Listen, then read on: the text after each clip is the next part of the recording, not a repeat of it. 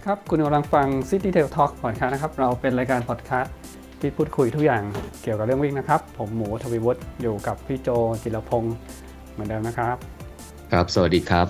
วันนี้เรามาเข้าเนื้อหา V dot Training Series กันต่อนะครับ เรียบครับเรียงจากหนังสือ Running Formula ของลุงแจ็คแดเนียลนะครับ ในชื่อตอน V dot Level 5 Repetition Training หรือว่า R ครับผม R Pace ใช่ไหมโจที่พูดกันมาหลายครัทีบแล้ว ครับ วันนี้จะมาเจาะลึกเรื่องเรื่อง Repetition Training อย่างเดียวเลยครับครับผมก็คราวที่แล้วที่คุยกับหมอแอร์ไปนะจริงๆก็สรุปไประดับหนึ่งแล้วล่ะเรื่องของ repetition training เออเพราะว่ามันเป็นมันเป็นการซ้อมที่เขาเรียกว่าอะไรล่ะเออเข้าใจว่าเออถ้าเป็นนัก ถ้าเป็นโปรแกรมของโค้ดอื่นๆเนี่ยอาจจะไม่เคยเห็น แต่อาจจะแฝงๆอยู่ในโปรแกรมที่วิ่งนะเพราะว่า repetition training เนี่ยจะคล้ายๆกับการซ้อมแบบ interval นะฮะคล้ายๆกับการซ้อมแบบ interval training นะแล้วถ้าเราไปไปดูไอตัว pace นะจากไอ้ v dot value ใช่ไหมครับทบทวนนิดนึง v dot value ก็คือว่าเราเอาผลการแข่งของเราเนี่ยใส่เข้าไปใน ในสูตรหรือในแอปของลุงแจ็คเขาเนี่ยครับผมเขาก็จะคำนวณเพสซ้อมมาให้ 5 เพสนะครับผมเอ่อเพสที่ดูเหมือนเร็วสุดเนี่ยก็คือ interval เนี่ยซึ่งจริงๆก็คือเป็นการซ้อมที่โหดสุดนะฮะเอ่อแต่ก็ก็ยังไม่เร็วเท่าเพสนี้ครับ คือ repetition อืม pace อืม R Pace เร็วกว่าอาเพสเร็วกว่าครับนะครับผม ก็เร็วกว่าเท่าไหร่ก็ตามสูตรของลุงแจ็คครับ6 second rule นะฮะ ก็คือ 6 วินาทีในระยะ 400 เมตรนะฮะ เพราะฉะนั้นเนี่ยถ้าเป็นระยะ 1 กิโลตามที่เราคุ้นเคยกันนะครับผมก็ 6 2 12 แล้วก็บวกไปอีก 3 15 เพราะฉะนั้นก็คือ pace นี้ก็คือจะเร็วกว่า pace interval เนี่ย 15 วินาทีโดยประมาณ ก็น่าจะ นะหืดขึ้นคอเอาเรื่องเหมือนกัน เพราะว่ามันเร็วแล้วอะใช่ไหมมันเร็วแล้วอะน่าจะเป็น pace ที่คนไม่ค่อยวิ่งกันอะคนไม่ค่อยวิ่งกันนะเออ แต่ทำไมลุงแจ็คถึงเอา pace นี้มาให้ซ้อมนะครับผมการซ้อมออในเพสอินเทอลเนี่ยนะครับ ถ้าจำได้เนี่ยเออมันคือการวิ่งที่ระดับหัวใจนะฮะ 98ถึง100%จำได้ไหมครับ เอ่อ heart rate 98ถึง100%ตอนนั้นเราเลยบอกว่า โอ้โห นี่ถ้าใครจะซ้อม interval เนี่ย ก็ต้องอาจจะต้องไปตรวจสุขภาพมาให้ดีก่อน เพื่อให้แน่ใจว่า เออสามารถซ้อมที่ระดับความเข้มข้นนี้ได้นะครับ เพราะว่าไม่งั้นอาจจะเกิดอันตรายได้นะฮะ เออ แล้วเราก็เคยคุยไปว่า เอ๊ะ ถ้า ถ้าเราวิ่งเกินนี้อะเราวิ่งเร็วกว่านี้ เราวิ่งเร็วกว่า interval pace เนี่ย แล้ว แล้ว heart rate มันจะเป็นเท่าไหร่ล่ะ heart rate ก็ต้องเป็นร้อยเปอร์เซ็นต์ใช่ไหมเพราะว่าคือถ้ามันเกินร้อยเปอร์เซ็นต์แสดงว่ามันไม่ใช่ร้อยเปอร์เซ็นต์แล้วใช่ไหมเออเพียงแต่ว่าระยะเอ่อเวลาที่เราจะวิ่งได้เนี่ย มันจะน้อยลงไปอีกนะฮะเพราะอะไรเพราะว่าร่างกายจะไปเปิดก๊อกไอ้ตัวเอ่อแอโรบิก anaerobic system ใช่ไหมฮะก็คือการเผาพลังงานโดยที่ไม่ใช้ออกซิเจนเนี่ยมากขึ้นไปอีก พอมากขึ้นไปอีกเนี่ยใช่ไหมฮะมันก็เลยกรดแลคติกนะมากขึ้นกว่าเดิมอีก เพราะฉะนั้นความสามารถในการเอ่อกำจัดกรดหรือการเปลี่ยนกรดแลคติกไปเป็นพลังงานเนี่ยนะก็ไม่ทันแน่นอนนะฮะขนาด interval มันยังไม่ทันเลย เพราะฉะนั้นเนี่ย repetition ยิ่งไม่ทันใหญ่ เพราะฉะนั้นเนี่ยกรดก็จะท่วมตัวเร็วมากขึ้นดังนั้นเนี่ยเราจะไม่สามารถยืนระยะได้นานเลยนะครับอืมถ้าเป็นของอินทวอลเนี่ยเขาบอกว่าก็คือวิ่งที่ประมาณ 98ถึง100% 100%ของ heart rate เนี่ยก็จะ ประมาณอย่างเก่งนะ วิ่งได้ประมาณ 10 นาทีก็จอดละ 10ถึง12 นาที บางคนอาจจะเก่งมากหน่อย10ถึง12 นาทีโดยประมาณนะตีสัก10 นาทีเท่านั้น แต่ repetition เนี่ยไม่ถึงไม่ถึงเพสนี้ไม่ถึงเวลานี้ก็คือถ้าวิ่งด้วยเอ่อ pace repetition pace เนี่ยจะยิ่งสั้นลงไปอีก เพราะฉะนั้นเนี่ยมันมันมันมันเร็วมากมันเร็วมาก เออ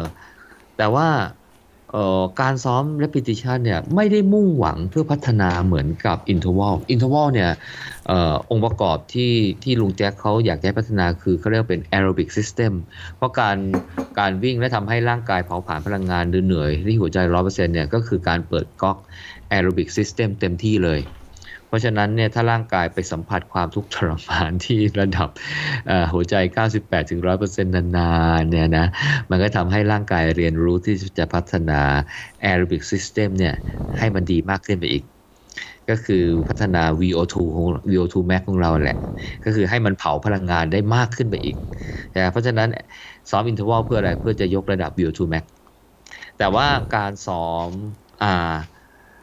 pace หรือ repetition training เนี่ยไม่ได้ตั้งใจที่จะซ้อมเพื่อให้เกิด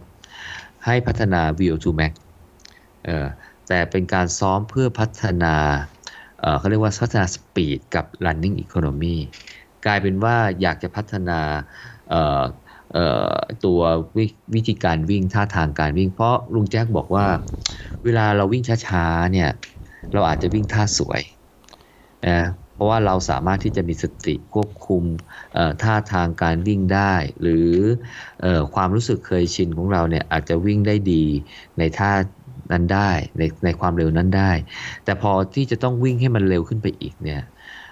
ด้วยความเหนื่อยเอ่ยหรือว่าความทุกข์ทรมานเอ่ยอะไรเอ่ยเนี่ยก็อาจจะทำให้ท่าทางการวิ่งของเราเพี้ยนได้ เพราะฉะนั้นคนที่ที่จะวิ่งเร็วขึ้นไปเนี่ยถ้าไม่ได้ซ้อมวิ่งให้มันเร็วขึ้นเนี่ย ด้วยความเร็วที่เร็วมากขึ้นกว่าเดิมเนี่ยก็อาจจะทำให้ท่าวิ่งเนี่ยแตกต่างไปจากเดิมแล้วเกิดการสูญเสียพลังงานได้มากขึ้นนะครับเพราะฉะนั้นเนี่ยการซ้อมตัว repetition training เนี่ยนะมุ่งหวังเพื่อจะพัฒนาเอ่อ biomechanic หรือว่าพูดง่ายๆคือท่าวิ่งอะเพื่อให้เกิด running economy running economy ก็คืออะไรใช้พลังงาน น้อยๆแต่ว่าวิ่งได้เร็วมากขึ้น อะไรประมาณนี้ แล้วอีกอันหนึงที่อยากจะพัฒนาคือพัฒนาระบบ anaerobic system ให้มีการเผาผลาญให้มันมีประสิทธิภาพมากขึ้น เพราะฉะนั้นความเร็วของ R pace เนี่ยนะฮะหรือ repetition pace เนี่ยจึงเป็นความเร็วที่เร็วมากนะครับ พอเร็วมากปุ๊บเนี่ยการวิ่งมันก็เลยวิ่งได้ไม่นาน เพราะฉะนั้นเนี่ย วิธีการวิ่งเนี่ยถึงก็เลยวิ่งเป็นเป็นเป็นช่วงๆเป็นอินทรวัลเป็นเป็นเป็นเป็นช่วงวิ่งเร็ว แล้วก็มีช่วงพักวิ่งเร็วแล้วก็มีช่วงพักเนี่ยฮะเหมือนกับอินทรวัลเพราะว่ามันวิ่งได้ไม่นานนะครับเอ่อแต่ว่าวิ่งได้เท่าไหร่ อืมลุงแจ็คบอกว่า intensity เนื่องจากเข้มข้นมากเนี่ยเขาจะวิ่งให้วิ่งได้ไม่เกิน 2 นาที 2 นาทีนี่เป็นเป็นเพดานนะฮะสองนาที นี่เป็นเพดานสองนาทีนี่ไม่ใช่เป็นเอ่อเอ่อเป็นเอ่อเวลาที่จะต้องวิ่งนะครับ เป็นเวลาที่จะต้องวิ่งเพราะหัวใจอยู่ที่การวิ่งให้เร็วเพื่อจะฝึกท่าวิ่ง biomechanic นะฝึกเปิดก๊อก anaerobic นะทำให้เกิด ฝึกทำให้เกิด running economy เพราะฉะนั้นเนี่ยโปรแกรมเนี่ยอาจจะเป็นการวิ่งระยะสั้นๆ อย่างเช่นโปรแกรมวิ่ง 1 นาที หรือครึ่งนาที หรือนาทีครึ่งนะครับแล้วก็อย่างมากเนี่ยไม่เกิน 2 นาที แต่จริงๆแล้วหัวใจของการซ้อมตัว repetition เนี่ยกลับอยู่ที่ช่วงเวลาพักนะครับก็คือการวิ่งแบบ repetition เนี่ย การพักเนี่ยจะแตกต่างโดยสิ้นเชิงกับ interval แต่ interval เนี่ยต้องพักไม่ค่อยนานนะฮะแต่เอ่อ repetition เนี่ยต้องพักให้หายเหนื่อย ต้องพักให้หายเหนื่อยเลยเเพราะฉะนั้นเนี่ยในหนังสือของลุงแกเนี่ยเลยมีคำศัพท์เนี่ยที่เรียกว่าเป็น unstructured program ก็คือจริงๆแล้วรูปแบบการฝึกซ้อมเนี่ย ก็คือมีเกณฑ์แค่บอกว่าเออวิ่งไม่เกิน2นาที แล้วก็ให้พักจนหายเหนื่อยไอ้การพักจนหายเหนื่อยของแต่ละคนเนี่ยมันอาจจะใช้เวลาที่แตกต่างกันได้ บางคนอาจจะบอกว่าสมมุติเราวิ่งไป 1 นาทีเนี่ยแล้วก็พัก 2 นาทีเขาก็หายเหนื่อยแล้วแต่บอกบางคนอาจจะไม่ได้ อาจจะบางคนอาจจะต้องพัก 4 นาที บางคนอาจจะนานกว่านั้นอาจจะเป็น5นาที6นาทีนะเขาถึงจะหายเหนื่อยนะฮะก็ เท่าไหร่ก็ขึ้นอยู่กับสภาพความฟิตหรือความสภาพร่างกายของคนนั้นทำไมต้องพักให้หายเหนื่อย เพราะว่าการพักเนี่ยถ้าเราไม่หายเหนื่อยเนี่ยในการวิ่งในรอบถัดไปเนี่ยในเซตในในในในเซตถัดไปเนี่ยเราอาจจะวิ่งได้ท่าวิ่งที่อาจจะไม่ถูกต้องหรือวิ่งท่าวิ่งที่ไม่ดีเท่ากับการวิ่งครั้งแรกในวันนั้นของเรา ก็คือท่ามันอาจจะเพี้ยนอันเกิดจากความเหนื่อยคงค้าง ราะฉะนั้นเนี่ยลุงแจ็คก็เลยไม่อยากให้มีปัจจัยที่จะทาส่งผลให้ท่าวิ่งที่ผิดเพี้ยนไป โดยเพราะเกิดจากความเหนื่อยคงค้างเนี่ยก็เลยต้องการให้พักจนหายเหนื่อยนะฮะแต่แกก็มีรูออฟตัมว่าปกติก็ประมาณ 4 เท่าอะ่ะบางคนเก่งหน่อยอาจจะมาสองเท่า สี่เท่าของอะไรสี่เท่าของระยะเวลาที่วิ่ง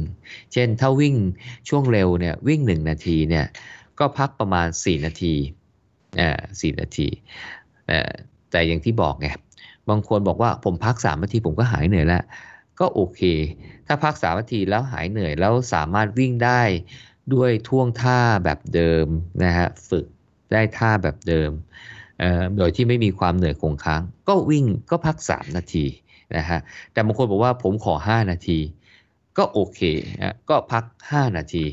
อ่อเอ่อมันเลยกลายเป็นมันเลยเรียกว่าเป็น unstructured training ไงฮะก็คือว่าจะต้องออกแบบให้สอดคล้องกับผู้ฝึกซ้อมคนนั้นๆนะฮะแต่แกอย่างที่บอกไงแกก็มีรูออฟตามมาประมาณคงประมาณ 2-4ถึงนะ2ถึง4เท่าของระยะเวลาที่วิ่งนะฮะเพราะฉะนั้นการฝึกแบบ repetition training เนี่ยฮะมีความเร็วที่ได้จากการคำนวณจาก v value นะฮะ แล้วก็วิ่งไม่เกิน 2 นาที อาจจะออกแบบเป็น 1 นาทีครึ่งนาที นาทีครึ่งก็ได้ แต่หัวใจอยู่ที่ตอนพักก็คือพักเนี่ยไม่เกิน เออเออเอ้ยไม่ใช่อะต้องพักให้หายเหนื่อย ต้องพักให้หายเหนื่อย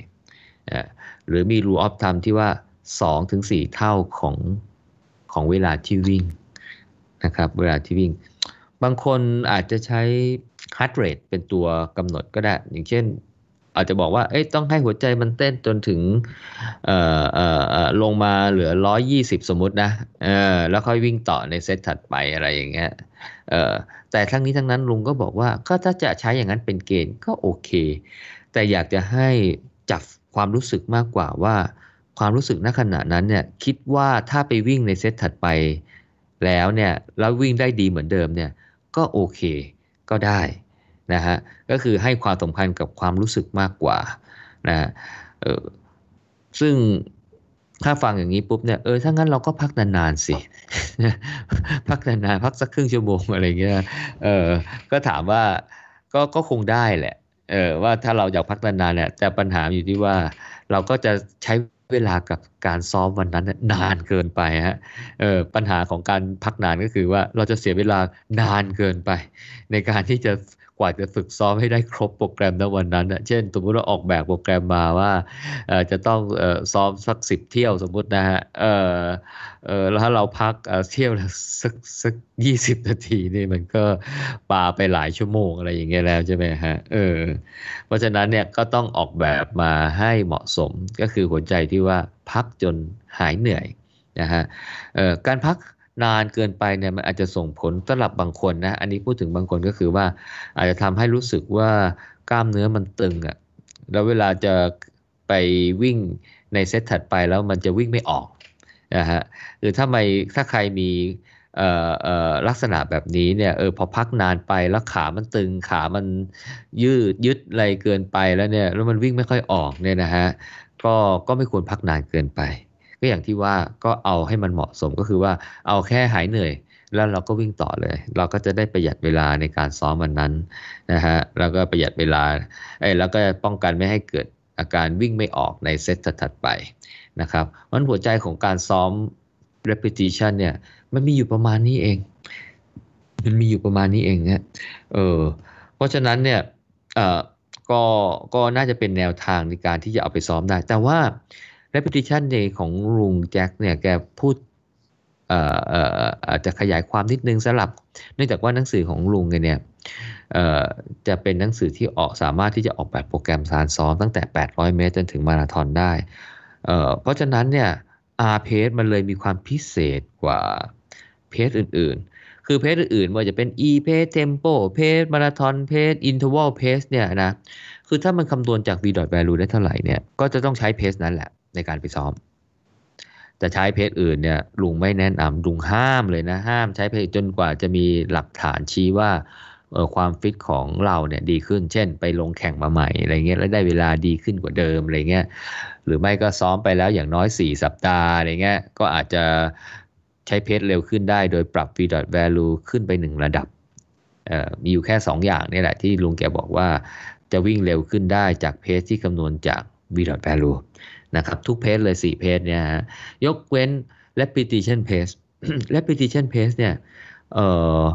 ไอตัว R pace เนี่ยที่คำนวณได้จากแอปเนี่ยก็ส่วนใหญ่ก็จะใช้ซ้อมสำหรับการวิ่งที่ที่จะไปซ้อมไปตั้งแต่ 10 โลขึ้นไป แต่ถ้าเราซ้อมเพื่อจะลงแข่งที่มันเร็วกว่านั้น อย่างเช่นลง 800 เมตร 1,500 เมตรเนี่ย เราสามารถที่จะซ้อมในเพจที่เร็วกว่า R เพจที่คำนวณได้นะฮะในหนังสือของลูแกนเนี่ยแกเรียกว่าเป็น fast pace นะฮะหรือ fast left เป็น fast repetition โดยใช้ความเร็วที่ fast pace หรือ F pace แต่ว่าในแอปของลุงแกเนี่ยแกไม่มีให้ แกไม่มีให้นะฮะ เพราะฉะนั้นเนี่ยจะจะแกจะมีตารางในหนังสือ แต่ว่า fast pace เนี่ยโดยประมาณก็คือเร็วขึ้น 6 วินาทีในระยะ 400 เมตร โดยประมาณ ก็คือประมาณถ้าเป็นเพสที่คิดต่อกิโลอะก็ประมาณสัก 15 วิเเร็วกว่า R pace เพราะฉะนั้นถ้าใครลงซ้อมเพื่อไปลงแข่งระยะสั้นเนี่ยซ้อม repetition เนี่ยก็จะใช้ควรจะใช้ F pace แทน R pace เพราะเอาเข้าจริงเนี่ยสปีดที่ไปลงแข่ง 800 เมตร 1,500 เมตรเนี่ยเพราะเผื่อมันเร็วกว่า R pace ด้วยซ้ำไป เพราะฉะนั้นเนี่ยการที่จะซ้อมให้ได้ running economy biomechanic ดีๆ อะไรอย่างนี้นะฮะ มันเลยจำเป็นต้องซ้อมเร็วกว่า less pace ที่ตัวเองไปลงแข่งอะเออที่จะไปลงแข่งนะครับ อันนี้เป็นไอเดียเฉยๆ แต่ว่าก็เนื่องจากว่าส่วนใหญ่พวกเราก็จะซ้อมไปลงวิ่งระยะไกลกันนะ เพราะฉะนั้นเราก็คงจะวิ่งแค่ RPS พอ RPS พอไม่ควรจะวิ่งไกล ไม่ควรจะวิ่งไกลไปกว่านั้นนะครับแต่เนื่องจากว่าไอ้การซ้อม repetition เนี่ยมันเป็นการซ้อมที่มันเร็วมากเลย มันเร็วกว่า interval อีก เพราะฉะนั้นเนี่ยบางครั้งเนี่ยถ้าเป็นมือใหม่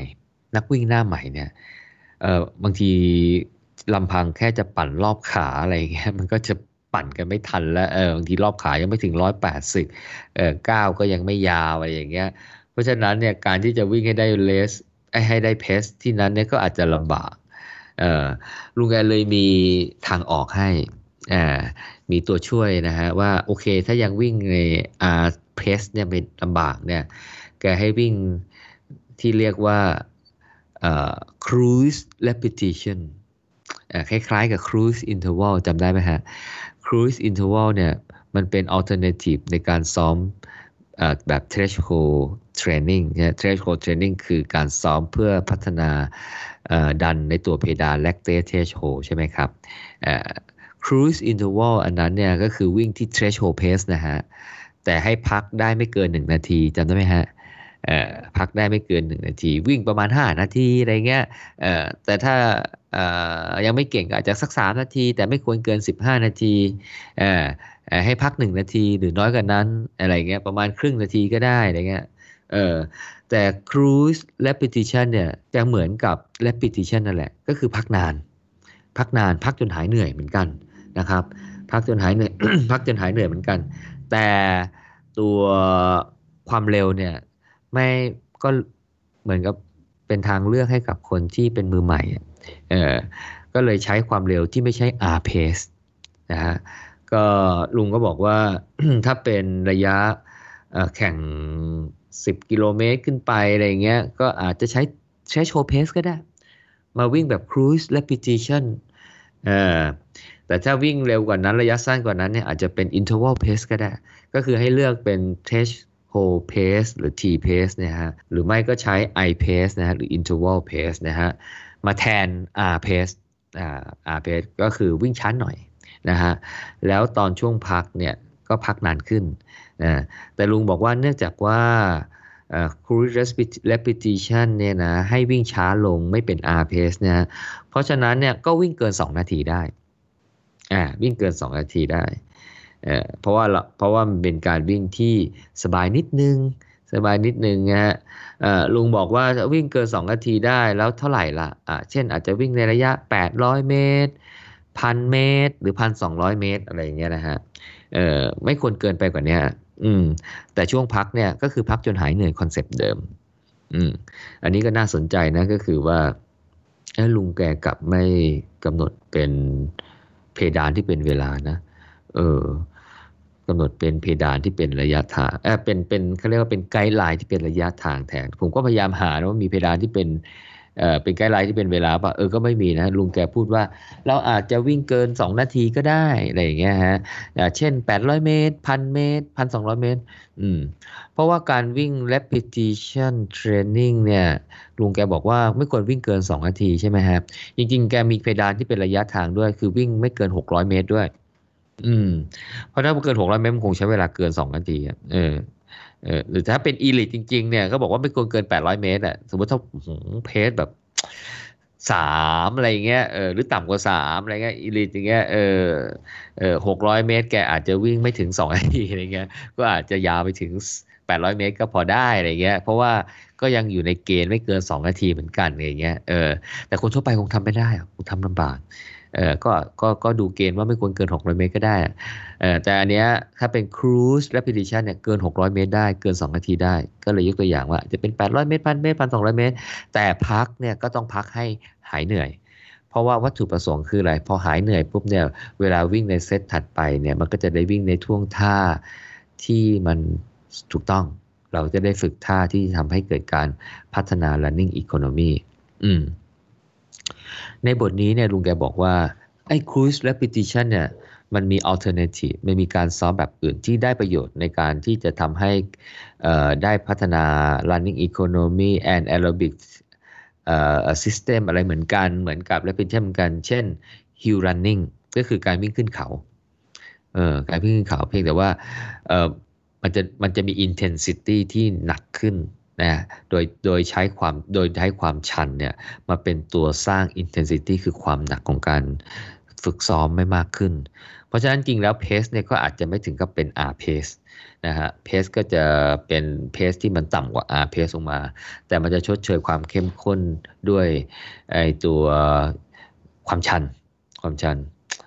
อันนี้ก็เป็น alternative แต่ลุงแกไม่ได้ให้ รายละเอียดสักเท่าไหร่นะฮะ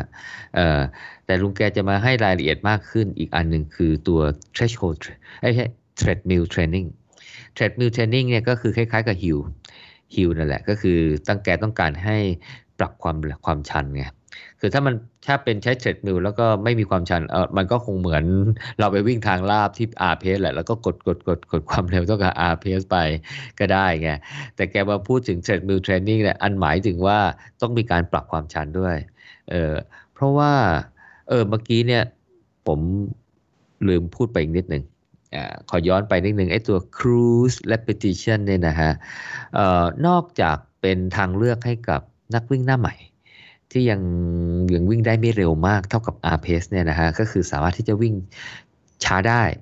ช้าได้อะไรอย่างเงี้ยแล้วก็เพื่อเป็นการฝึกไอตัวไอ้เนี่ยเหมือน R pace R training เหมือนกันเนี่ยเขาบอกว่าตัว cruise repetition เนี่ย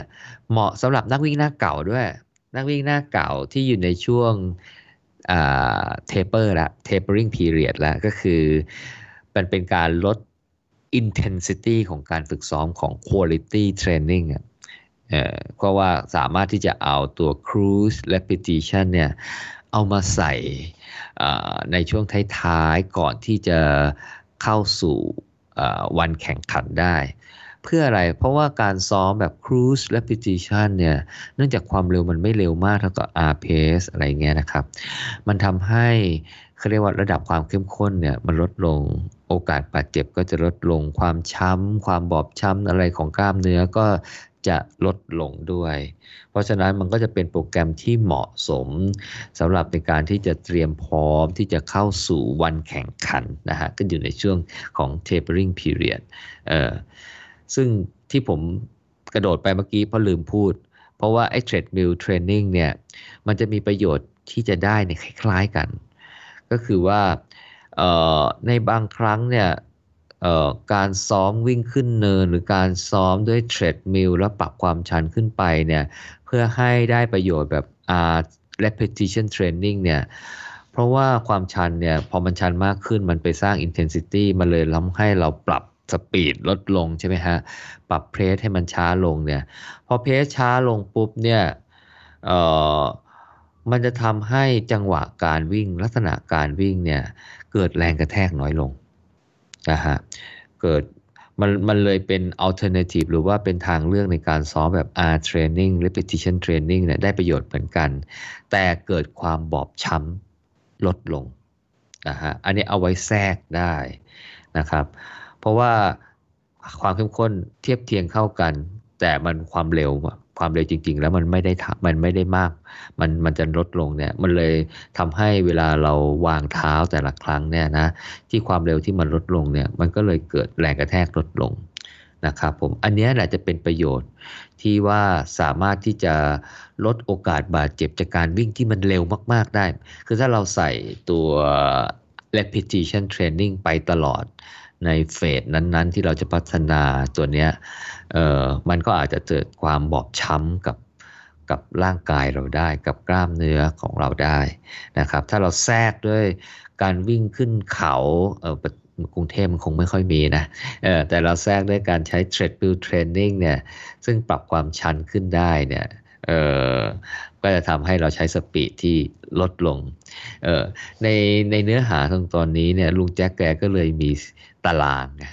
เอออย่างที่ผมคุยกับหมอแอร์นะหนังสือเล่มนี้แกเนี่ยเต็มไปด้วยสูตรนะ เพราะฉะนั้นเนี่ยอ้าวสมมุติว่า repetition pace ของผมเนี่ยในแอปเนี่ยบอกว่าต้องวิ่งสมมติต้องวิ่ง pace สี่อย่างเงี้ย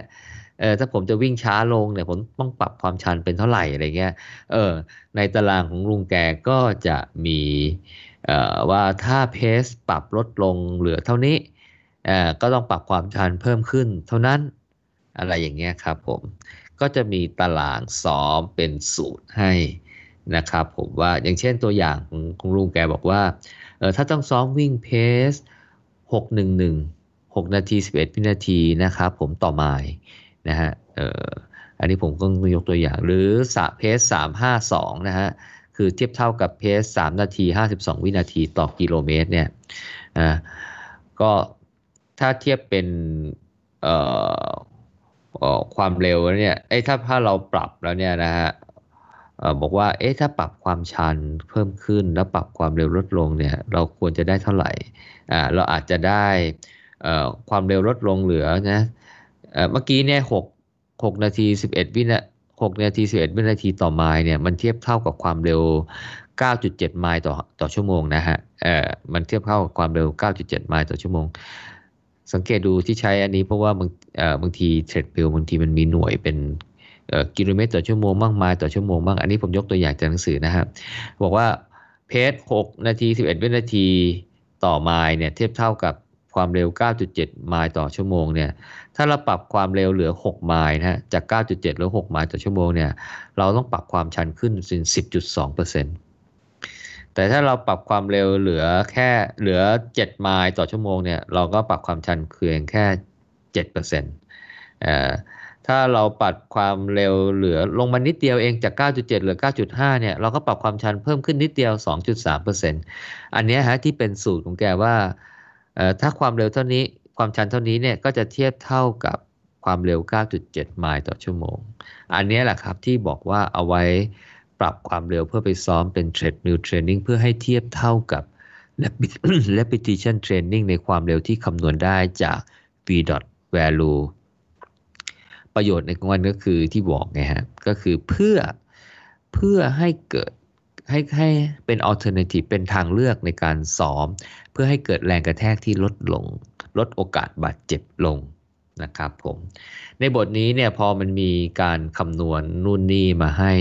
นะฮะว่าถ้าเราอยากจะวิ่ง speed ที่ลดลง แต่ว่าใช้ความชันมาชดเชย เพื่อให้เกิดความเข้มข้นเท่าเดิมเนี่ยแกก็เลยว่าจริง ๆ แล้วเนี่ยมันก็ใช้กับ pace อื่นได้นะเอ่อถ้าเราจะซ้อม easy run marathon pace หรือ interval pace หรือ threshold pace บน treadmill เนี่ยนะฮะแล้วเราก็อยากจะลดแรงกระแทก โดยการลดความเร็วเนี่ยนะ ก็สามารถจะมาใช้ตารางของลุงแกเนี่ยนะฮะมาหาความสัมพันธ์ว่าถ้าวิ่งเร็วลดลงเหลือเท่านี้ควรจะปรับความชันเพิ่มขึ้นเท่าไหร่นะครับ เดี๋ยวในในบล็อกเราก็จะมีตาราง เอามาให้ เอามาให้ด้วย ก็จะเป็นทางเลือกในการที่จะไปซ้อมอสำหรับตัวความเร็วอื่นๆนะฮะถ้าเราไม่อยากซ้อมความเร็วที่ได้จากไอตัวแอป v a l u value เพราะว่ามันอาจจะเร็วไปอย่างเงี้ยเราอยากจะวิ่งให้ช้าลงนิดนึงนะเพื่อลดแรงกระแทกนะฮะเพื่อถนอมร่างกายอะไรเงี้ยนะครับ เราก็ต้องไปชดเชยให้มันมีความชันมากขึ้น เพื่อให้ได้ระดับความเข้มข้นเท่าเดิมนะครับ อันนี้คือแนวคิดของลุงแจกแก่นะครับผมเมื่อกี้เนี่ยเเราพูดถึงโปรแกรมการซ้อมแบบ repetition pace นะครับอ่าโดยสรุปปุ๊บบอกว่า วิ่งไม่เกิน 2 นาทีนะครับอ่านะฮะความเร็วก็ r pace ตามแอปอ่าแล้วก็พักนะครับรูออฟตามก็คือ2ถึง4เท่าของระยะเวลาที่วิ่งไม่ควรน้อยไปกว่านี้นะ ผมคิดว่ามันคงไม่หายเหนื่อย แต่จะมากกว่านี้ก็ได้ ถ้าคิดว่ายังไม่หายเหนื่อย ต้องพักจนหายเหนื่อย เพราะว่าเราจะได้วิ่งในในรอบถัดไปได้ดีเหมือนเดิม นะครับผม แล้วเราควรจะวิ่งกี่เซตดีนะครับเราควรวิ่งกี่เซตดี หรือวิ่งเป็นระยะเวลาเท่าไหร่ดี ในการซ้อมใน 1 สัปดาห์นะครับ ลุงแจ๊กแกก็มีเพดานมาให้นะฮะว่าปริมาณการซ้อมนะฮะวัดตอนช่วงที่วิ่งเร็วนะครับ วัดตอนเฉพาะตอนช่วงที่วิ่งเร็วนะฮะเพราะว่าตอนพักบางคนก็อยู่เฉยๆนะฮะบางคนก็อาจจะจ็อก easy pace นะครับผมบางคนก็อาจ จะยืดกล้ามเนื้ออะไรเงี้ย ก็ทำอะไรก็ได้ฮะให้มันหายเหนื่อยนะฮะไม่ได้มีรูปแบบอะไรที่ใจนั่นนะฮะแต่ส่วนใหญ่เขาแนะนำก็ก็จ็อกจอกไปดีกว่าอะไรเงี้ยเป็น active recovery อะไรเงี้ยแต่ทำอื่นก็ไม่ได้ห้ามนะฮะแต่ถ้าจะวัดปริมาณการฝึกอันเนี้ยเลยให้วัดเฉพาะช่วงที่วิ่งเร็วเนี่ยฮะให้วิ่งได้ไม่เกินนะวิ่งเร็วนะฮะห้าเปอร์เซ็นของระยะสะสมประจำสัปดาห์ แต่ทั้งนี้ทั้งนั้นเนี่ยไม่ควรเกิน 8 กิโลเมตร แล้วแต่อันไหนน้อยกว่าอ่าคือถ้า 5%มันน้อยกว่า 8 กิโลก็ใช้เกณฑ์5%อ่าแต่ถ้า 5%เนี่ยมันมากกว่า 8 กิโลเนี่ยก็ให้ใช้เกณฑ์ 8 กิโล เพราะไม่แนะนำให้วิ่งมากไปกว่านั้น อาจจะเสี่ยงกับการบาดเจ็บได้นะครับวิ่งแค่นี้ก็พอแล้วอะไรอย่างเงี้ยนะครับผมยกตัวอย่างเช่นถ้าวิ่งประจำสัปดาห์นะฮะได้ระยะทาง 96 กิโลเมตรนะฮะเพดานของการซ้อม repetition เนี่ยฮะก็ไม่ควร 90เกินเท่าไหร่ 96 กิโลเมตรคูณ 5%ก็ 4.8 กิโล 4.8 กิโลโอเค มันไม่เกิน 8 กิโลก็ซ้อม 4.8 กิโลได้ เออ ลุงแกบอกอีกนะว่า อันนี้มันเป็นไกด์ไลน์นะ ว่าไม่ควรเกินนะ แต่ถามว่าเราก็ไม่ควรจะตั้งเป้าให้มันถึงนะ อันนี้ลุงแกเขียนในหนังสือนะ บอกว่ามันไม่ใช่เป็นระยะทางที่ต้องทำให้ได้นะ มันเป็นแค่เพดาน เพราะฉะนั้นเนี่ยเราอาจจะกำหนดวิ่งประมาณสักเพดานบอก 8 4.8 ใช่ไหมฮะ อาจจะกำหนดวิ่งแค่ 3 โลก็ได้ 4 โลก็ได้ 4.5 โลก็ได้ หรือ 4.8 โลที่ชนเพดานก็ได้ แต่ไม่ควรเกินไปกว่านี้แล้ว เออ เพราะฉะนั้นหนังสือแกบอกว่าให้เป็นเพดานแต่ไม่ใช่ว่าเป็นระยะทางที่ต้องทำให้ถึง ไม่ใช่เป็น target ไม่ใช่เป็น target ผมเข้าใจว่าที่แกแนะนำอย่างนี้เนี่ย แกคงอยากจะให้ดูให้สอดคล้องกับสภาพร่างกายของแต่ละคนนะเพราะว่าเออถ้าบางคนมันเขามันไม่ได้อะ4.8 โลแล้วมันแบบเต็มกลืนแล้วมันมันไม่ได้แล้วอะมันช้ำแล้วนู่นนี่นั่นเนี่ย มันไม่จำเป็นไงเออก็อาจจะ 3 โล 2 โล 3 โล 4 โลก็ได้นะครับผมอ่า สมมุติว่าซ้อมมีเพดาน 4.8 โล ก็เต็มที่เนี่ยถ้าเราวิ่งอรอบละนะรอบเซตละ 400 เมตรเราก็วิ่งได้ไม่เกิน 12 รอบ 12 เซตใช่ไหมฮะ 12 เซตเช่น 12 คูณ 4 ก็ 48 เลยใช่ไหมฮะ 48 ก็ 4.8 โล แต่ถามว่าเราควรวิ่ง 12 โล เอ้ย 12 รอบไหม บอกอย่างที่บอกเป็นเพดานนะฮะ ไม่ควรเป็นเป้าที่ต้องทำให้ถึง อาจจะวิ่งแค่ 8 รอบก็ได้ 9 รอบก็ได้ 10 รอบก็ได้นะครับผมในระยะ 400 เมตร สมมุติว่าวิ่งเพสที่กำหนดให้เนี่ยระยะ 400 เมตรเนี่ยวิ่งได้ 70 วินาทีอะเพส R pace เนี่ยนะครับเอ่อ400 เมตรจะใช้เวลา 70 วินาที ก็โอเคก็ 70 วินาทีก็วิ่งไปนะฮะถ้าพักล่ะ 4 เท่านะฮะรูออฟตัม 74 28ก็280วินาที280วินาทีกี่อะไรวะ64 24ก็4นาทีกว่าๆ4นาทีครึ่งโดยประมาณใช่ไหมฮะ ก็ไม่ควรจะพักน้อยไปกว่า4นาทีครึ่งอ่าแต่ถ้าหายเหนื่อยเร็วกว่านั้นก็โอเค จะต้องให้หายเหนื่อยเลยนะ แต่ถ้ายังไม่หายเหนื่อยอย่างที่ว่าอาจจะพัก5นาที6นาทีก็ได้ไม่มีปัญหาเออหรือบางคนเนี่ยเมื่อกี้บอกว่า 12 รอบคูณ 400 เมตรใช่ไหมฮะใช้เวลา 400 เมตร แต่ละรอบ 70 วินาทีเนี่ยเขาอาจจะปรับเป็น 24 รอบ แต่เหลือ 200 เมตรได้ไหม ได้นะฮะปรับเพดานให้เป็น 24 รอบ แต่ว่ารอบละ 200 เมตร 24คูณ200 เมตรเอ่อโดยที่ 200 เมตรเนี่ยวิ่ง 35 วิเอ่อเพราะ 400 มันใช้ 70นี่เอ่อเพราะฉะนั้น 200 ก็ควรจะใช้ประมาณ 35 ก็โอเคก็อยู่ในเกณฑ์เวลาเกณฑ์ระยะทางที่ กำหนดได้เพราะฉะนั้นจำนวนเที่ยวก็อาจจะเยอะออย่างที่บอกไง24 รอบอาจจะวิ่ง 20 รอบอะไรก็ได้ อันนี้ก็ขึ้นอยู่กับสภาพร่างกายของแต่ละคนนะครับผม ซึ่งอันนี้กำหนดเป็นเพดาน แต่ถ้าคนที่เขาอยากใช้เพดานที่เป็นเวลานะฮะลุงแกก็บอกว่าก็ไม่ควรจะวิ่งเกิน 3%ของเวลาที่ใช้ซ้อมทั้งสัปดาห์ เป็น weekly total running time อ่าอันนี้จะต่างจากระยะทางแล้วอ่าถ้าเป็น mileage ใช้ 5%เออแต่ถ้าเป็นระยะเวลาเหลือเพียงแค่ 3%มันคงแบบ เอาเรื่องมั้งเหนื่อยเอาเรื่องมั้งครับเออแกเลยกำหนดเพดานให้มันน้อยลงไปอีก เพราะฉะนั้นไม่ควรเกิน 3%ของระยะเวลาทั้งหมดที่วิ่งในสึงสัปดาห์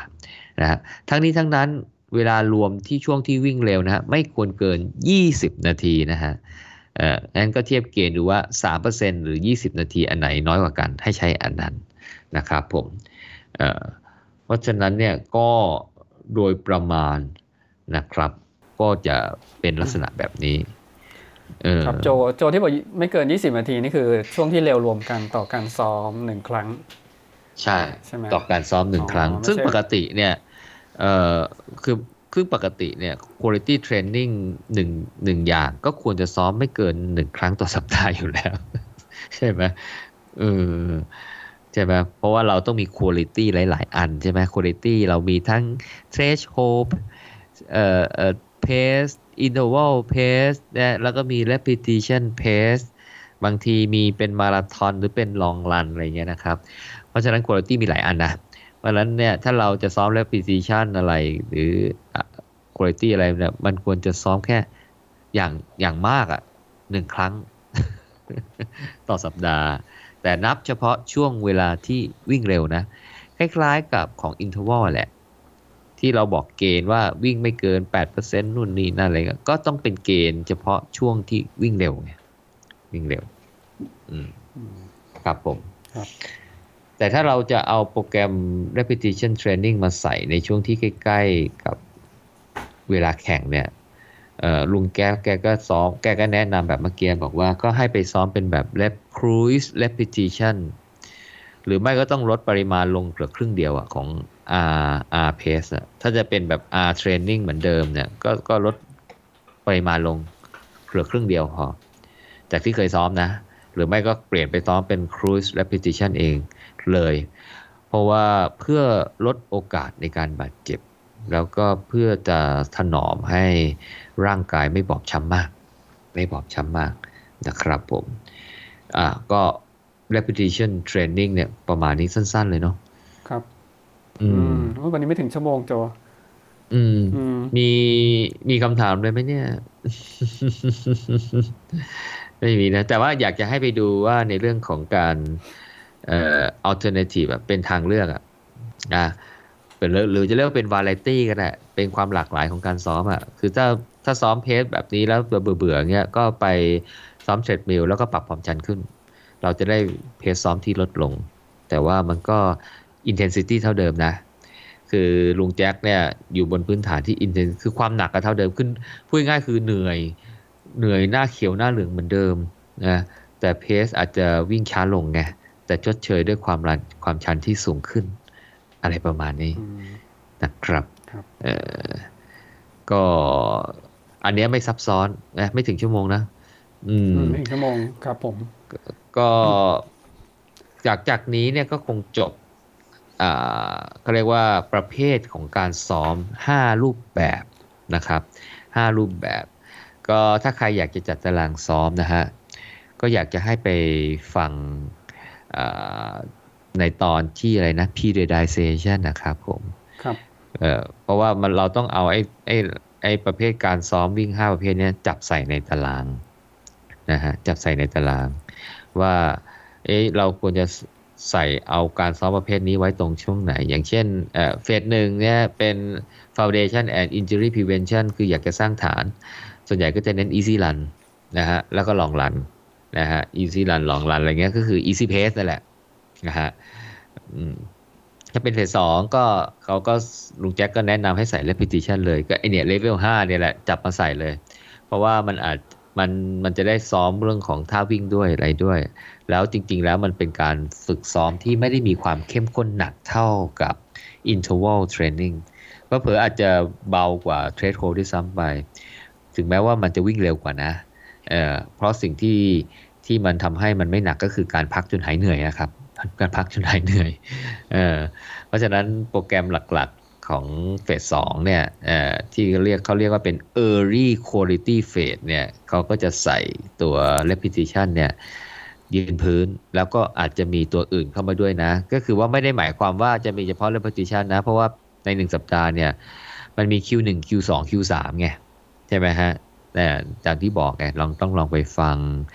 periodization เนี่ยเอ่อว่าจะใส่คิวอะไรบ้าง ก็จะมีวิธีคิดอะไรอย่างเงี้ยนะฮะ แต่ว่าคิวหนึ่งเนี่ย อันเนี้ยจะเป็น repetition ถ้าเป็น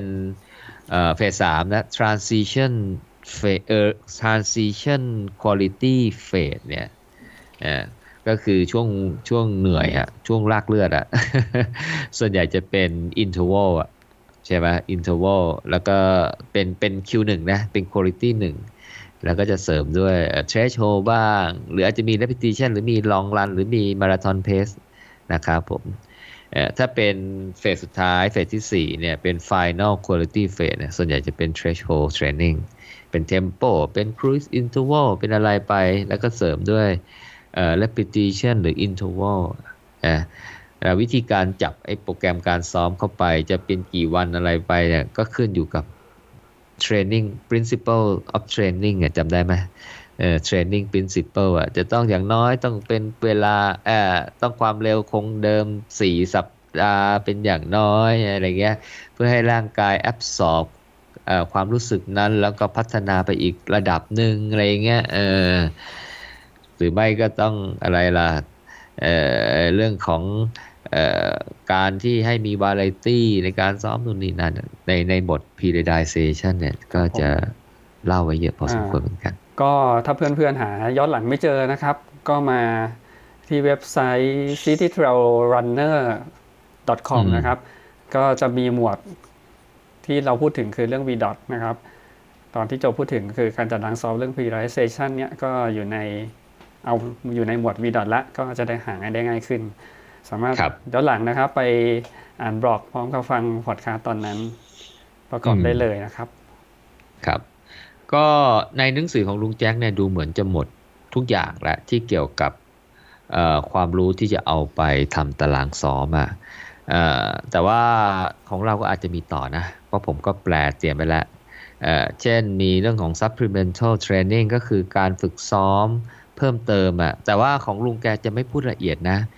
แกก็คงพูดเหมือนกับให้เป็นไอเดียว่า เอ้ย นอกจากโปรแกรมการซ้อมวิ่งแล้วเนี่ยยูต้องไปซ้อมอะไรบ้าง แต่ก็คงเป็นสิ่งที่เรารู้ๆกันอยู่แล้วอะมี cross training มี strength training มีอะไรพวกเนี้ยนะครับผมก็เดี๋ยวผมอาจจะมา wrap up สรุปให้ฟังอะไรอีกนิดหน่อยอะไรเงี้ยฮะ แล้วก็ในบทท้ายๆเนี่ยลุงแจ๊กแกก็จะมีตารางซ้อมตัวอย่างเออคือว่าถ้าฟังแล้วมันจะกำหนดตารางซ้อมยังไงอะไรอย่างเงี้ยนะฮะ ลุงแจ๊กก็จะจะมีตัวอย่างให้ ว่าเออควรจะเป็นซ้อมแบบไหนถ้าเป็นนักวิ่งหน้าใหม่เองเป็นไว้เอ่อไว้ starting plan เอ่อควรจะซ้อมแบบไหน อะไรอย่างเงี้ยถ้าเป็นเอ่อ red intermediate สำหรับนักวิ่งที่อาจจะวิ่งมาพอสมควรแล้ว ควรจะมีตารางซ้อมแบบไหน หรือ blue advance plan เอ่อนักวิ่งแบบว่า โอ้ เชี่ยวชาญและอะไรแล้วเนี่ยก็ควรจะมีตารางซ้อมแบบไหนเป็นไอเดีย ถ้าเป็น elite เลยเป็น gold elite plan เนี่ยนะฮะ โอ้โห mileage เยอะแยะมากมาย วิ่งกัน โอ้โหเยอะจริงอะไรอย่างเงี้ย เออควรจะมีตารางซ้อมแบบไหน อ่า แล้วก็จะปิดท้ายคล้ายๆ กับตารางซ้อมเพื่อลงแข่งแล้วเออเมื่อก่อนหน้าไอ้ plan plan เมื่อกี้มันเป็นตารางซ้อมสำหรับ การฝึกซ้อมเพื่อพัฒนาร่างกาย แต่ถ้าเรามีจะลงแข่งคราวนี้มันก็จะเป็นฤดูกาลละมีเฟสหนึ่งเฟสสองเฟสสามเฟสสี่อะไรอย่างเงี้ยนะครับผมจะเป็นยังไงโอ้ในลุงในหนังสือของลุงแกก็มีเขียนแนะนำเยอะแยะเลยฮะเดี๋ยวผมอาจจะลองกลับมาดูว่าจะสรุปอะไรยังไงดีนะฮะเพื่อเป็นประโยชน์ รวมถึงตารางด้วยว่าเอ๊ะถ้าตารางซ้อมของลุงแกเนี่ย จะมีลักษณะเป็นแบบไหน หรือใครอยากจะใช้แอปของ v. ก็ลองไปดาวน์โหลดใช้ดูก็ได้นะครับ ผมเข้าใจว่าในนั้นก็จะมีตารางซ้อมให้เลือกด้วยนะครับ แต่ไม่รู้เสียตังค์หรือเปล่าเนาะแต่ว่าเดี๋ยวเอาครับผมฮะถ้าเสียเงินรู้สึกเขาจะสามารถทำตารางพอดออกมาให้เราแล้วลงอยู่ในการมินเทนนิ่งได้อะไรเงี้ยฮะอ๋อครับผมก็ไม่ต้องเสียเงินเข้าไปใส่เอง อืมอืมก็ของผมก็เดี๋ยว เดี๋ยวเราจะเอามาเป็นตัวอย่าง เป็นตารางซ้อมแบบตัวอย่าง แบบไม่เสียตังค์แล้วก็มานั่งดูว่า เอ๊ะถ้าเราจะลอกลอกตารางซ้อมของลุงแกเนี่ย แล้วก็เอาไปปรับระยะทางไปปรับเพสเองอะไรอย่างเงี้ยฮะให้สอดคล้องกับเราเนี่ย ก็น่าจะเป็นน่าจะพอได้นะเออน่าจะพอได้นะครับ ก็น่าจะประมาณนี้นะครับ EP นี้อืม EP ครับผมหนึ่งร้อยี่สิบแล้วก่อนจบเมื่อวานมีซิตี้รันเฉพาะกิจชั่วคราวมีอะไรเล่าไหม่โจ อ๋อ ก็เนื่องจากว่าเราก็โควิดมานานใช่ไหมฮะอืมเมื่อวานขึ้นเดือนใหม่ก็เลยนัด นัดกันกลุ่มเล็กๆอะฮะเอ่อก็เล็กจริงครับมีมาห้าหกคน อันนี้โทษทีก็ผมวิ่งผมก็งานยุ่งผมก็ว่าจะเอามาลงเพจให้ผมก็ลืมไปเลยโจ แล้วผมก็ไม่ได้ไปไม่ด้เป็วยนไรเบี้ยวโจไม่นะคเป็รับนไร เพราะว่าก็แนวแนววิ่งสนุก city run ชมเมือง ช่วงนี้เขาก็ city run เยอะนะ เมื่อวานนี้ผมเจอกลุ่ม city run เยอะมากเลยอะหลายคนมากเลยอะเออไม่รู้ว่าเขาวิ่งเขาไปวิ่งวาดรูปช้างวาดรูปอูฐวาดรูปยีราฟวาดรูปอะไรกันใช่ไหมฮะ เยอะจริงๆเลยฮะก็รู้สึกว่าเราวงเราก็เริ่มคึกคักละคึกคักคึกคัก แต่เมื่อวานกลุ่มผมเนี่ยก็ก็อาจจะแนวแนวแนว แนวที่คล้าย ๆ เดิมก็คือวิ่งชมวิ่งชมเมือง แล้วก็สอดแทรกความรู้ทางประวัติศาสตร์เข้าไปนะฮะก่อนหน้านี้เราก็ไปเที่ยววัดไหว้พระเก้าวัดอะไรเงี้ยฮะวิ่งชมเจริญเจริญกรุงเป็นประประวัติศาสตร์ช่วงสมัยรัชกาลที่สี่อะไรเงี้ยต่อรัชกาลที่ห้าความเจริญของกรุงเทพเข้ามาแล้ว ก็ไปวิ่งชมเกาะเกาะรัตนโกสินทร์ก็เป็นช่วงยุคก่อตั้งกรุงรัชกาลที่หนึ่งรัชกาลที่สองรัชกาลที่สามอะไรเงี้ยนะฮะ เมื่อวานก็เลยผมช่วงที่ผ่านมาผมก็เริ่มอ่านประวัติศาสตร์แบบเริ่มเข้าใกล้ปัจจุบันไงก็มาถึงยุคสมัยรัชกาลที่เจ็ด